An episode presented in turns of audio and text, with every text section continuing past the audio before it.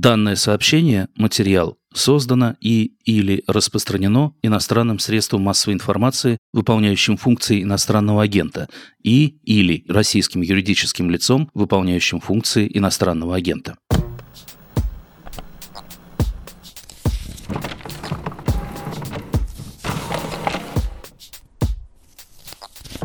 Здравствуйте! Это подкаст «Предисловие», в котором мы говорим о том, как изменились наши читательские практики, что происходит в сфере чтения, что кому помогает или что кому не помогает после 24 февраля, которое довольно существенно, прям скажем, сказалось на жизни значительного числа людей на планете. Еще я вынуждена сказать, в этом выпуске упоминается Facebook. Социальная сеть принадлежит компании Meta, которая объявлена в России экстремистской организацией. Ее деятельность запрещена в России. Нам приходится указывать это по требованию российских властей. Я литературный критик «Медузы» Галина Юзефович, и сегодня у меня в гостях журналист, литературовед, культуролог а, Юрий Сапрыкин. Спасибо большое, Юра, что согласились прийти со мной поговорить. Здравствуйте, дорогая Галя, для меня это большая радость. Давайте же обсудим, как изменились ваши читательские практики за последнее время. Чувствуете ли вы, что стали читать как-то иначе, больше, меньше, ширше, глубже? Что происходит с вашим чтением за последние четыре уже с половиной месяца? Наверное, они изменились уже не один раз, и я ну, так наблюдаю за собой, начиная с 24 февраля, и понимаю, что первая, наверное, моя реакция э, и первое мое неожиданное, что ли, открытие было в том, что бывают ситуации, в которых литература не спасает. Я как-то прожил всю жизнь с э, уверенностью, мне даже не надо было ее там артикулировать особенно. Это была такая подспудная уверенность по умолчанию, что литература при правильном к ней подходе – это универсальное лекарство, универсальное средство объяснения нам самих себя, универсальное какое-то радость и наслаждение. В общем, а, она делает очень много вещей а, и делает их всегда. И вот после 24 февраля я брожу по комнате, смотрю на книжные полки, бесконечные, пытаюсь найти на них книгу, которая меня сейчас бы выручила, меня бы спасла, и не нахожу ее. И я понимаю, что действительно бывают ситуации, когда э, художественное слово оказывается бессильно. В какой-то момент э, я обнаружил, что и я, и мои знакомые, мы пытаемся не просто найти книжку, которая бы нас выручила, а пытаемся найти книжку, которая нас вписала бы в какую-то готовую сюжетную матрицу, которая дала бы нам пример, показывающий, что смотрите, ребят, вот это все уже происходило, да, это все люди уже переживали, они это описали, и вот вы можете заменить там имя героя X, э, подставить туда свое, и вы поймете, что с вами происходит. Наверное, с таким настроением люди, кто-то читал Ремарка, кто-то читал Себастьяна Хафнера «Историю одного немца», я пытался читать Иллиса «Лето целого века», вот книжку про 1913 год, про то, как разные европейские культурные элиты переживали наступление войны. Совершенно не чувствуя наступления войны, они занимались какими-то своими экстравагантными эскападами, а где-то вот рядом подспудно надвигалось неизбежное. И оказалось, что Иллиса я тоже читать не могу. Это мне совершенно не, не похоже на протянутую мне руку, и ничего это не объясняет. Невозможно себя поставить на это место. А тот опыт, о котором пишут э, все ремарки Хемингуэя этого мира. Это очень интересный опыт, но на самом деле он не очень похож на нас, и было, какой, было бы какой-то самонадеянностью а, говорить, что вот да, мы переживаем то же самое. Вот, скажем, опыт Хафнера, который он описывает в «Истории одного немца», мне кажется, как раз довольно неплохо перекликается с тем опытом, который, что называется, нам дан э, в чувственных ощущениях. Ой, безусловно, да. И э, он делает это уже не первый год. Вот, я помню, вот как только книжка вышла, я начал ее читать, и я постоянно хватался за голову и говорил, что, боже мой, вот смотрите, вот это наблюдение, вот то, как он описывает, как ну, не знаю, интеллектуалы того времени, когда наступает, да, речь э, в книжке про Германию 20-30-х годов, и когда там наступает вот эта национал-социалистическая тьма, одна из реакций интеллектуалов — это э, как бы решить, что мы-то умнее, да, вот это какие-то совершенно неумные, неученые люди но мы-то понимаем, там, как работает на самом деле экономика, как работают э, общественные механизмы, и у этих ребят никаких шансов нет. А как бы мы их точно переиграем, и если не мы их переиграем, то их переиграют объективные законы истории.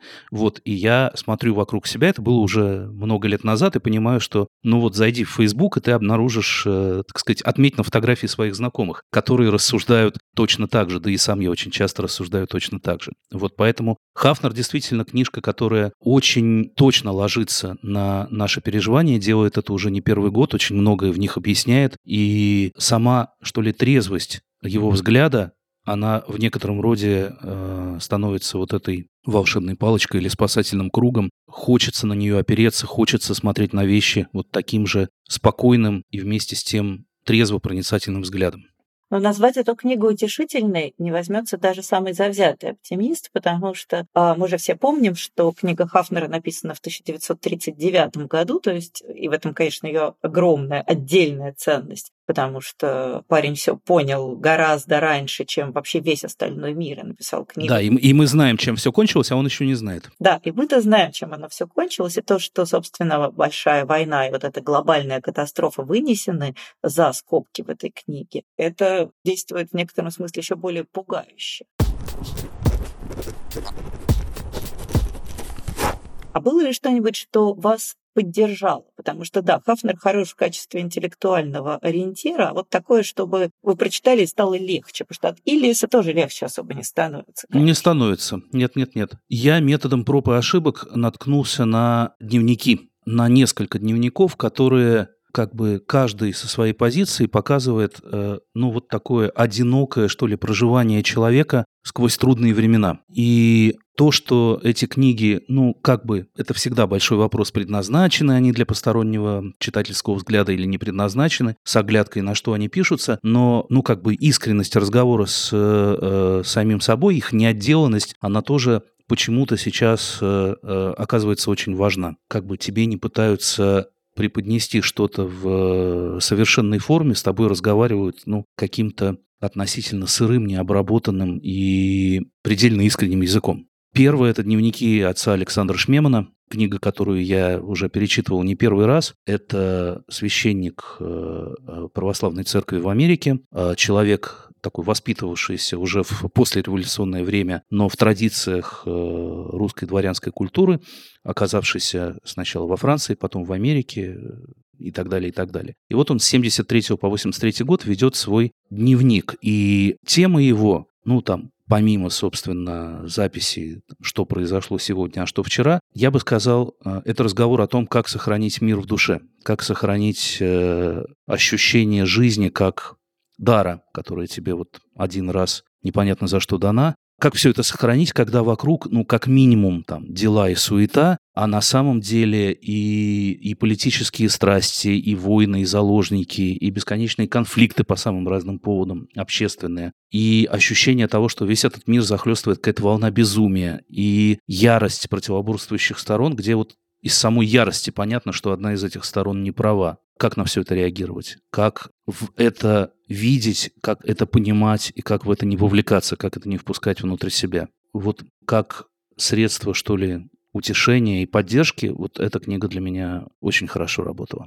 То есть та самая протянутая рука, которая тебя поддерживает да, в сложную да. минуту вот протянутая с другого континента через э, там 50 лет, но поразительным образом я вот все это уже не первый раз э, я это читаю, а сейчас особенно вот прямо чувствую, что это такой разговор вот со мной, разговор, который мне сейчас был нужен. Второй дневник э, совершенно иной. Это дневник э, Витольда Гамбровича, польского писателя, который по странному стечению обстоятельств, он 21 августа 1939 года уезжает, ну, можно сказать, в пресс-тур в Аргентину на каком-то польском корабле. И из этого пресс-тура не возвращается. Вот, дневник он начинает вести уже в 53-м, уже после войны, и он, находясь э, в изгнании, находясь вдали от Польши, как бы очень умно и язвительно выясняет отношения со своей польскостью, а с а, тем, что с Польшей в его отсутствие произошло. И это такая летопись или фиксация вот его противостояния всем формам, что ли, ну, как бы очень важная для него тема – это как человека делают другие люди, как человека делают какие-то общественные настроения, исторические волны, которые на него накатывают. Вот. И то, что он делает, это пытается вот как-то отскрести от себя все там, национальное самодовольство, вот ощущение э, там, великой польской нации, которая великая потому, что был Шопен и был Мицкевич, а мы их наследники, и поэтому мы должны гордиться, и не надо это канцелить, и мы необходимая часть Европы, и вот в силу того и этого мы всегда были хорошими. Знакомая история, не правда ли? Что-то слышится родное. Да-да-да. В этой песне ямщика. Да-да. Да, с другой стороны, это уже советская Польша, до него долетают и тексты из эмиграции, тексты, скажем так, подцензурные, и вот те практики нормализации, которые есть в Польше, или попыток представить э, все дело так, что, ну, в общем, жизнь продолжается, вот давайте заниматься литературой, давайте изучать наследие и так далее, и так далее. Это все вызывает у него тоже, ну, не то чтобы отторжение, но вот э, такую ироническую, острую реакцию. И это скажем так, хроника противостояния одиночки, который настаивает на своей одинокости,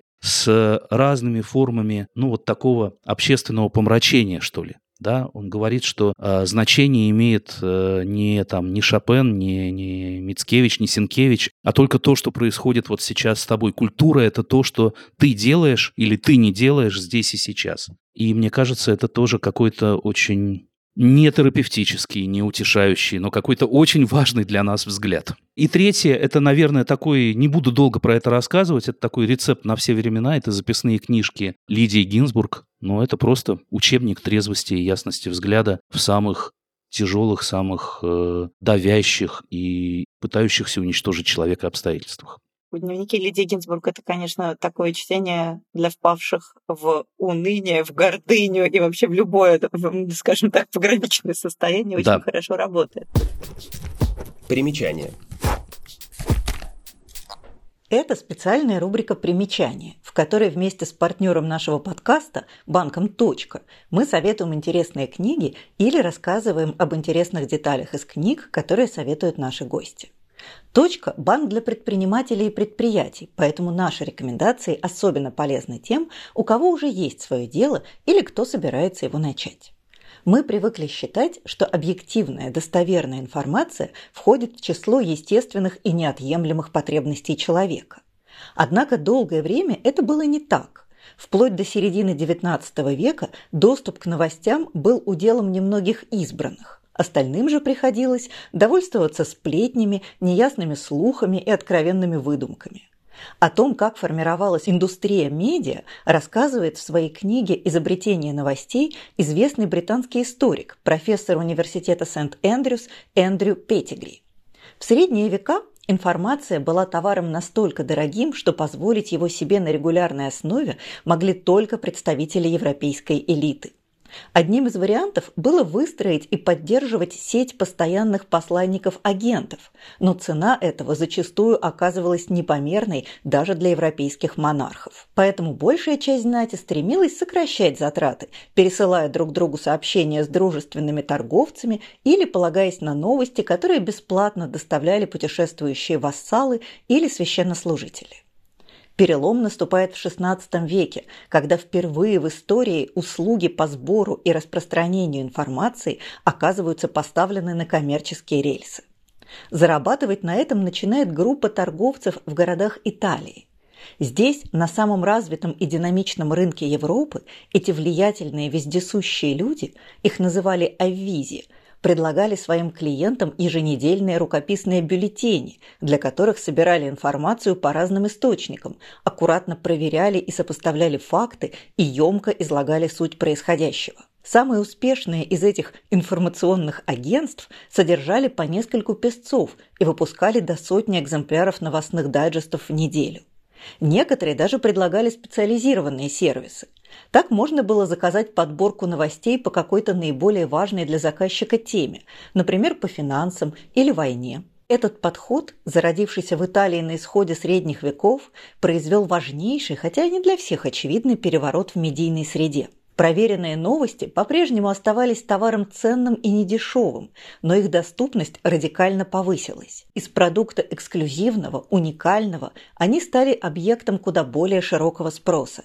Итальянские аввизи обеспечили крупным предпринимателям и аристократам той эпохи возможность быть в курсе новейших тенденций и принимать важные решения куда более взвешенно, опираясь на достоверную информацию, а не на досужие домыслы, что в конечном счете радикально изменило обстановку как в политике, так и в экономике Европы. Современному бизнесу тоже важно быть в курсе трендов и быстро получать актуальную информацию. Поэтому в «Точке» есть свое медиа для предпринимателей «Справочное», где можно прочитать про налоги, законы, чужой опыт и полезные инструменты для бизнеса. Получать новости из «Справочной» можно несколькими способами – подписаться на еженедельную email-рассылку или вступить в телеграм-канал, где ежедневно публикуется емкая сводка свежих новостей. Кроме того, в справочной можно найти шаблоны часто необходимых бизнесу документов или пройти онлайн-лекции, например, о том, какие льготы сейчас доступны в IT-секторе. А еще сейчас в справочной доступно несколько очень практичных курсов. Один про выход на маркетплейсы, а другой про рекламу на Дзене. Они бесплатные, и доступ к ним предоставляется пожизненно, поэтому можно учиться в комфортном для себя ритме. Ссылка на открытие счета в точке и справочную в описании подкаста. Ну, а мы продолжаем.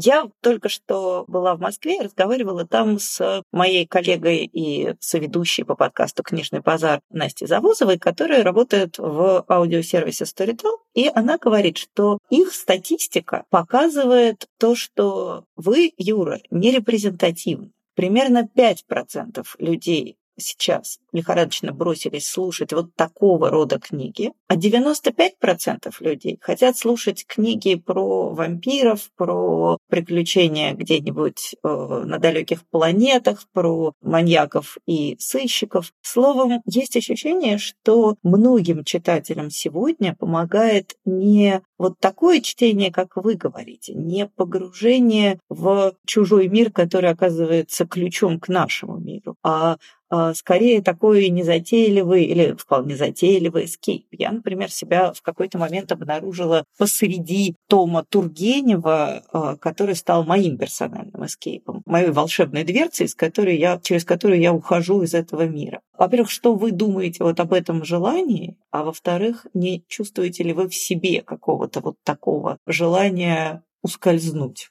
Ну, они же, наверное, эти 95% и, и, и в другое время читали про вампиров или слушали про вампиров. Вот нет, их стало больше. Это действительно это какая-то тенденция. Но вообще сейчас есть некоторое количество этих довольно занятных тенденций, которые фиксируют разные источники, вовсе не только. Настя Завозова – это, например, то, что резкий спад интереса к нонфикшн. Люди хотят фикшн. То есть всегда казалось, что нонфик – это прям самое главное, что все хотят понять, как оно на самом деле устроено, как оно на самом деле работает, а сейчас вдруг нет. И э, это, кстати, не только российская тенденция. За последние два года, с начала пандемии, на американском книжном рынке спрос на нонфикшн вырос на 7%, а на художку на 25%. А до этого было, в общем, довольно-таки иначе все устроено. То есть есть ощущение, что в плохое, тяжелое время, будь то ковид, война или еще что-нибудь, люди хотят скорее прятаться, скорее укрываться от мира, чем этому миру отдаваться и искать в нем каких-то параллелей с э, прошлым. У вас нет такого? Вот вы в себе этого не ощущаете? Нет, мне кажется, что стремление убежать в какой-то придуманный мир – это вообще естественная человеческая потребность. Люди во многом ради этого и читают. И, возможно, это сейчас там э, ширится и растет, но э, действительно это, это происходило и в более спокойные времена. Я не пытаюсь никому навязать вот эту свою мрачную тяжеловесность. Давайте читать э, только дневники и пытаться смотреть на происходящее глазами каких-то наших мудрых предшественников и собеседников. Я сам каждый вечер тут с детьми смотрю очень странные дела с огромным удовольствием. Вот, и, ну, как бы убегаю на час в какой-то, ну, тоже довольно мрачный, но при этом жутко захватывающий мир. Но с книжками у меня так сейчас не получается. Причем не получается как-то драматически. Мне бы и хотелось, наверное, взять э, там детектив э, какого-нибудь Роберта Гелбрейта, который Джон Роулинг на самом деле, и провалиться в него. Но что-то провалиться в него мешает. Ну, поскольку я по-прежнему имею какое-то отношение к проекту Полка, который занимается русской классикой, я иногда что-то читаю, э, связанное с этой отраслью народного хозяйства. Вот, например, читаю я роман Гончарова «Обыкновенная история». Да, ну, прелесть, что такое. Вот, это все равно по-прежнему будоражит и ставит, так сказать, неудобные вопросы там, племянник Адуев, который отказывается от своих идеалов, это во имя какого-то житейского прагматизма, которому ее учит дядя, это он правильно делает или нет? А эти идеалы, это вообще, они хорошие были идеалы или они были э, по-юношески идиотские? А вот этот э, э, как бы циничный прагматизм, он на самом деле помогает в жизни или, э, как мы опять же можем вычитать из этого романа, или он в какой-то момент ломается и оказывается вещью, которая к жизни, ну, как бы не приспособлена и так далее, и так далее русская литература, она, в общем, большая мастерица ставить тебя перед э, экзистенциальными безднами, даже когда ты хочешь просто, вот, не знаю, полежать на диване и отвлечься э, вот этими красотами слога. Вот у меня почему-то происходит так. А что до утешения, тут вот совсем утешение. Тут, конечно, э, я не знаю, наверное, у вас об этом говорят так или иначе, едва ли не в каждом выпуске, но э, лучше, чем книжка Александра Чудакова «Ложится мгла на, на старые ступени», человечество в смысле утешения еще не придумало, поэтому если вот вам хочется убежать, э, этот мир не очень придуманный, он настоящий, это мир поселка для ссыльных в послевоенном Казахстане, но вот как русская идиллия, как э, такая инструкция по выживанию, как утешительное средство, говорящее о том, что, ну, как бы, жизнь продолжается даже в самые тяжелые времена, и все от тебя зависит. Это действительно этой, этому роману равных мало. Вот это моя рекомендация. Да. Вот я сейчас э, уезжаю опять из Москвы. Я хотела взять с собой некоторое количество книжек, которые имеют для меня сентиментальную ценность, которые я хочу, что называется, чтобы они какое-то время пожили со мной, пока я живу не дома. И «Ложится мгла на старой ступени» была одной из тех очень немногих книг, которые запихнула в чемодан, при том, что, конечно, она у меня есть в электронном виде, конечно, я ее читала от начала до конца дважды и еще неоднократно читала фрагментарно. Ну да, это та книга, которая вот это как, э, как друг, которого хочется подержать за руку. Я понимаю, что это звучит как-то очень так по-детски, но я, кстати, тут вспомнила, когда мы говорили о протянутых руках, я вспомнила, что э, Честертон, который, как известно, был человеком глубоко верующим католикам. Он говорил, что атеист воспринимает веру как какие-то такие облачка, поднимающиеся от человека к облакам. А на самом деле вера — это две такие мощные руки, протянутые тебе из этого самого облака, да. за которое ты держишься. И вот мне кажется, что Чудаков, конечно, работает ровно так же, вот как вот эти две мощные руки, которые протянуты к тебе с неба и тебя держат, даже в самой тяжелой ситуации. Но вообще, возвращаясь вот к тому же Гончарову, я должна сказать, что я в себе фиксирую неприятную особенность, которая раньше не была мне присуща. Я что бы я ни читала, там я теперь все время вижу актуальные проблемы. Раньше мне удавалось э, в книге про вампиров хотя бы не видеть актуальных проблем. А теперь вот я читаю замечательный вампирский роман, э, называется «Империя вампиров» Джей Кристоф. Прям очень хороший роман, честно. Но, тем не менее, это роман про вампиров. И там описывается мир, в котором э, вампиры захватили мир, остались там какие-то отдельные очишки, где живут люди, и у людей жизнь такая вот прям вот ты читаешь про то, как живут там люди, и думаешь, что-то мне это напоминает. И ты понимаешь, что оно тебе напоминает. Ты это каждый день видишь в новостях. Это Мариуполь оно тебе напоминает, всякое такое. И это, конечно, тоже какая-то новая реальность, когда в даже самых эскапистских, нежных книжках, которые должны тебя уносить куда-то за горизонт, ты видишь все то же самое, что обычно показывают а, в новостях. Я помню, Галь, ваш недавний пост про классику очень точный, кстати, где как раз вы говорили о том, что не надо все время э, притягивать э, там Пушкина или Достоевского для объяснения того, что с нами происходит сегодня. А они не нанимались выступать э, нашими универсальными э, этими голосовыми помощниками, э, вроде Сири, которая должна давать ответ на каждый вопрос, или Алисы. Вот, и нужно как-то научиться, наоборот, читать их с дистанции, понимая, что в них обусловлено их временем, там, полемиками, в которых которых они находились и так далее, и так далее.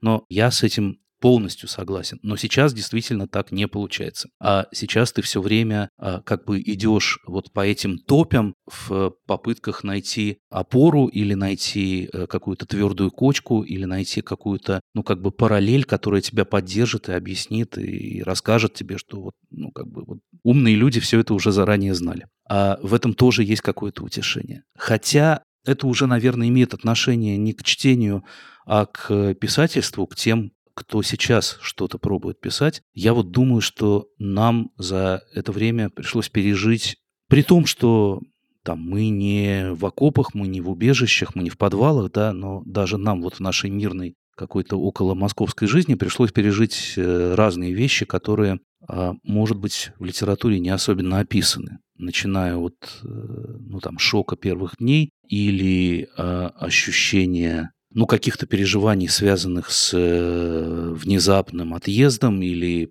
провожанием тех, кто внезапно уезжает, или с тяжелыми разговорами с родственниками, или с тяжелыми разговорами Э, с, или не, разговор, не разговорами, а разрывом связей с теми близкими нам людьми, которые остались по ту сторону границы, с которыми мы когда-то вместе работали, не знаю, ездили в пионерлагерь, служили в армии и так далее, и так далее. Вот про это все действительно Достоевский об этом ничего не писал. И это большая задача для всех проживающих это время, как-то это успеть зафиксировать, пока это не забылось, пока все это еще живо и болит.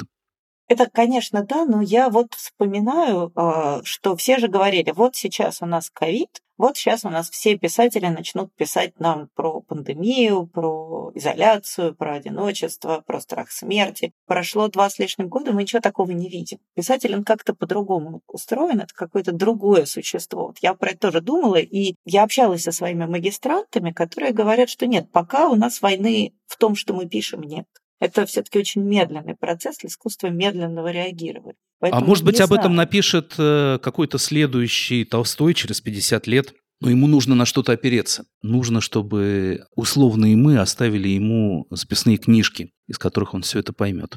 Вот о чем я думаю. Не один я это в последние месяцы там заметил и проговорил. Мы, по-моему, все друг другу уговариваем, что давайте, давайте же писать дневники. Кто-то пишет. Да, вот, например, писатель Александр Снегирев. Да, замечательные дневники в Фейсбуке и, наверное, не только в Фейсбуке. Угу. Я надеюсь, что не только в Фейсбуке, потому что, как мы знаем, из Фейсбука-то все ищи свищи, потом никогда не найдешь. Да? да. При том, что я как-то с уважением отношусь к писателю Снегиреву как к писателю, но без специальной его интереса и любви, пожалуй, к его творчеству. Но вот эти дневники, мне кажется, это очень какое-то полезное, важное чтение. То же самое, кстати, делает э, Петр Лешковский, который тоже как прозаик прозаик, ну, прозаик и прозаик, на мой взгляд, а вот его дневниковые заметки о, о жизни во время войны, они, мне кажутся, очень ценным свидетельством, тем самым, с чего, возможно, когда-то вырастет следующий Толстой, который это все отольет уже в бронзе. Как ни странно, я точно так же, как своеобразный дневник, хотя ничего в этом нет от записной книжки, я воспринимаю стихи Юлия Гуголева, которые он выкладывает в своем фейсбуке, но вот какие-то неуловимые ощущения, которые мы сейчас переживаем, там, по-моему, схвачены замечательно точно. Да, вообще мы тоже, вот многие мои собеседники это уже отмечали, что поэзия становится каким-то самым таким емким вместилищем переживаемого сегодня, и поэтический язык почему-то внезапно оказывается опять очень важен, хотя казалось, что это уж такое ретро, такая архаика, кто же сейчас стихи читает, пишет и вообще как-то по их поводу рефлексирует, а нет, все возвращается. И тут я тоже не могу не согласиться. Много всего было написано за эти месяцы, но какие-то недавние тексты, написанные по совершенно другому поводу, вдруг э, приобретают какой-то совершенно иной смысл, пронзительный. Стихотворение Алексея Сальникова «Медленные киты покидают свои края». Я прям там не могу его без слез вспоминать, как оно ложилось на вот этот момент, когда все уезжали.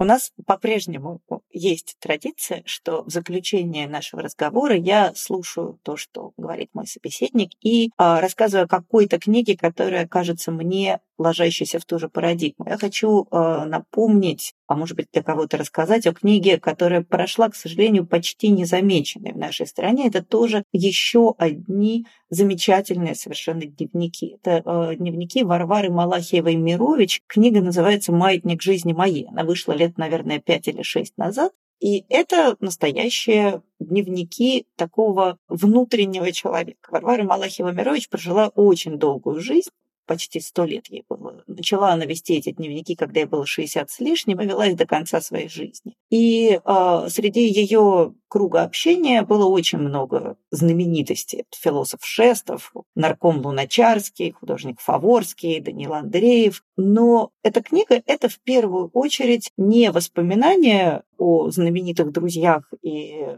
знакомых, не о каких-то светских сплетнях и историях. Это история о жизни одинокой, закрытой женщины, в жизни которой поместилось очень много всего. Она успела побыть народницей, она успела еще застать вот этот расцвет народнического движения, который стал для нее ее молодостью. Она прожила долгую жизнь, а, абсолютно бездомную, безденежную в качестве приживалки при чужих семьях. Через ее жизнь прошли абсолютно все важные события от, э, не знаю, от убийства а, Александра I, Александра II, прошу прощения, до блокады Ленинграда. И при этом все это время она жила преимущественно внутри. То есть это был человек, который в своих дневниках рассказывал о своей внутренней жизни, о своих мыслях, чувствах, переживаниях, наблюдениях, хоть иногда очень мелких и почти всегда очень точных. Мне кажется, что это вот тоже какой-то совершенно потрясающий для меня был опыт и пример человека, по жизни которого прокатилось просто все, что могло прокатиться, и который при этом прожил ее не то чтобы в футляре, не то чтобы в скорлупке, но как-то вот внутри себя. Варвара Григорьевна удивительно умная женщина, невероятно наблюдательная, она почти ничего, кроме этих дневников, по себе не оставила, и в то же время она описала какой-то очень ясный, очень честный путь интеллектуала, интеллигента этой эпохи, который остается в первую очередь верен себе. То есть я очень люблю эту книгу, и если по каким-то причинам вы ее пропустили, то это вот прям 700 страниц погружения в жизнь одновременно совершенно другую, очень похожую, какую-то очень, я бы сказала, такую монашески чистую. Она никогда не была замужем, она вообще была такой очень одинокий человек. И вот эта история такого одинокого, благородного, закрытого, замкнутого человека, живущего в плохое время, для меня стала очень каким-то важным уроком, и я планирую к ней вернуться. То есть, мне кажется, это та книга, к которой хорошо бы вернуться. Так что, если вы не знаете, то «Маятник жизни моей» Варвары Малаховой-Мирович замечательная книга из того же ряда, о котором говорил Юра. Ой, большое спасибо вам за рекомендацию. Я сам, признаюсь, ничего не знал об этой книжке, и обязательно надо как-то до нее добраться. Да, ее э, составила такой замечательный литературовед Наталья Громова, и вот, собственно говоря, это один из ее больших проектов. Она фактически нашла эти дневники, обработала их, сопроводила комментариями. Это действительно очень такой, на мой взгляд, выдающийся и литературоведческий труд, и человеческий документ. А, спасибо огромное, Юра, за то, что пришли. Галя, спасибо вам большое. А я в заключение хочу напомнить нашим слушателям, что а, сезон нашего подкаста неуклонно движется к концу, уже практически приблизился к этому концу. И последний выпуск я бы хотела посвятить обсуждению того, что читали вы, как вы переживали в книгах это время. Так что, пожалуйста, пишите нам письма на адрес подкаст собакамедуза.io. И в последнем выпуске мы поговорим о том, что читали наши слушатели как они спасались.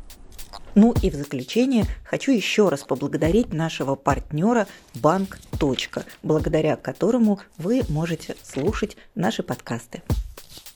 Это был э, подкаст «Предисловие». Я Галина Юзефович. До встречи через неделю. Спасибо большое. До свидания.